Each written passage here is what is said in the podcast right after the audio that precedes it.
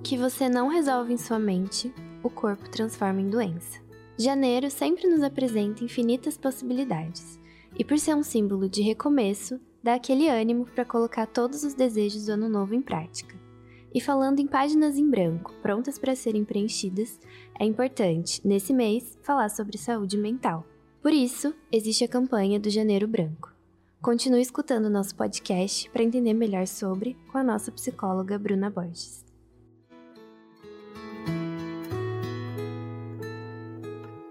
Oi, pessoal, sou Bruna Borges, psicóloga clínica especialista em saúde mental e estou aqui de novo para a gente conversar mais um pouquinho.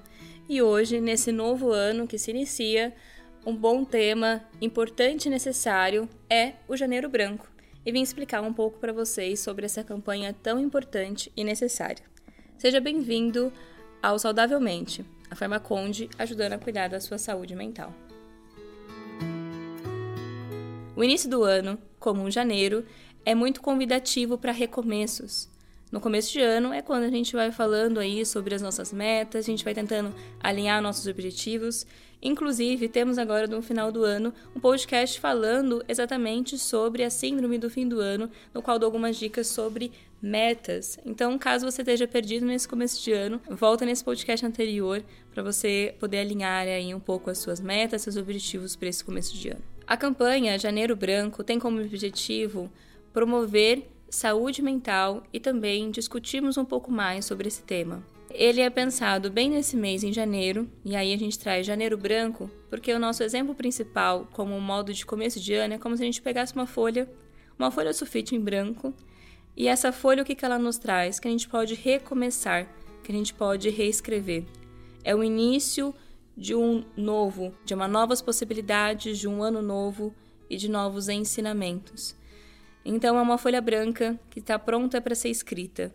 E aí, nesse janeiro branco, é um momento em que a gente tem como objetivo mobilizar a sociedade em prol da saúde mental e emocional. E como essa folha branca, ela nos dá a oportunidade também de renovar os nossos cuidados com a nossa saúde mental e emocional. E essa campanha tem como objetivo principal quebrar o tabu, né? Aquele medo, aquela vergonha ou até mesmo aquele preconceito de que a busca ou cuidado pela sua saúde mental, sua saúde emocional é coisa de louco, é coisa de gente que não tem o que fazer, é, que falta noção de vida, que é fraco.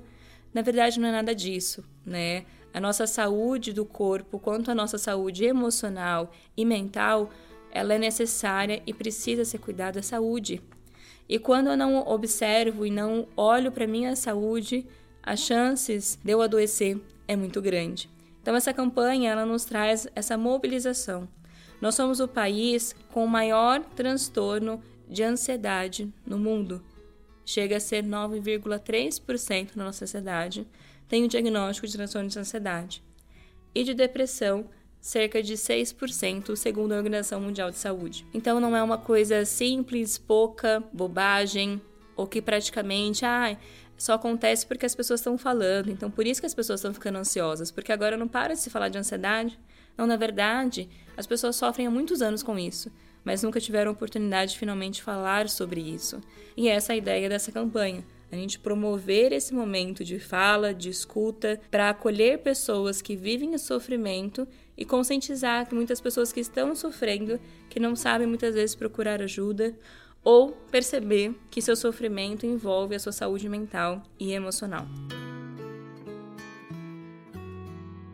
A nossa proposta com o Janeiro Branco é promover saúde, cuidando então das suas emoções, fazendo atividades de autocuidado em geral com você e um olhar mais para si, para suas emoções, para o seu dia a dia, para sua rotina. Procurar ajuda não é um problema. Na verdade, é uma forma de resolver seus problemas. Ao meu ver, esse deveria ser um grande slogan do Janeiro Branco. Tô criando moda aqui com vocês. Mas é, resolver o problema, na verdade, é procurar ajuda. Então, como é importante a gente entender que na vida, a vida vai ter problemas. Não existe um mundo perfeito que não exista problemas. Os problemas sempre vão existir. A diferença é a forma como eu vou conseguir ou não, tendo habilidades ou não para lidar com esses problemas tendo saúde mental e emocional ou não para lidar com esses problemas. Então, é muito importante que quando eu percebo que eu não tenho habilidade não tenho possibilidade ou não estou bem emocionalmente ou mentalmente para lidar com os meus problemas, é o momento de procurar ajuda. Porque procurar ajuda não é um problema, na verdade, é uma forma de resolver esses problemas. E aí fica uma proposta no Janeiro Branco para as empresas promover saúde emocional e cuidado também com a rede pública.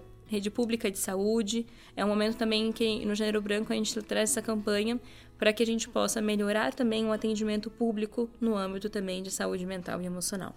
O tema desse ano da campanha é A Vida Pede Equilíbrio. Como é importante, então, a gente olhar nesse ano, dentro dessa campanha, olhar para a nossa qualidade emocional de vida.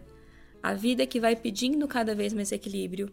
Nessa pandemia, vimos a importância que esse equilíbrio ela pede e o quanto é importante que ela nos gere. Esse equilíbrio da vida para que eu vá conseguindo equilibrar os meus afazeres, para que eu vá conseguindo equilibrar o meu emocional, as minhas propostas, as minhas metas as pessoas fáceis e difíceis que existem na minha vida, como a vida pede, para que eu viva então esse equilíbrio.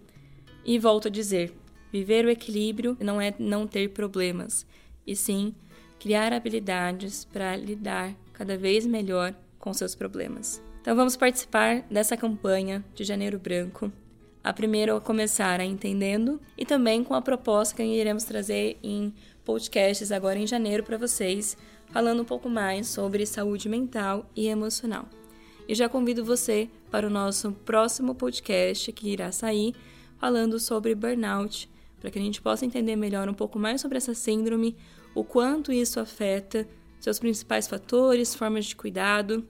Então, te convido para estar conosco no nosso próximo podcast, que logo mais irá sair. Participe conosco dessa campanha, leve ela também para o seu ambiente de trabalho, para os seus familiares e o principal ponto para a gente iniciar a quebra de preconceito é primeiro vestindo a camisa e também conseguindo entender e acolher quem está próximo da gente. Muito obrigado você que me escutou até aqui. Nos siga nas redes sociais, acompanhe por lá, comente o que você achou e nos vemos no próximo podcast. Quem cuida da mente, cuida da vida. Sinta cada parte da sua existência e fale sobre suas emoções. A gente se vê no próximo episódio de Saudavelmente. Um beijo e até breve.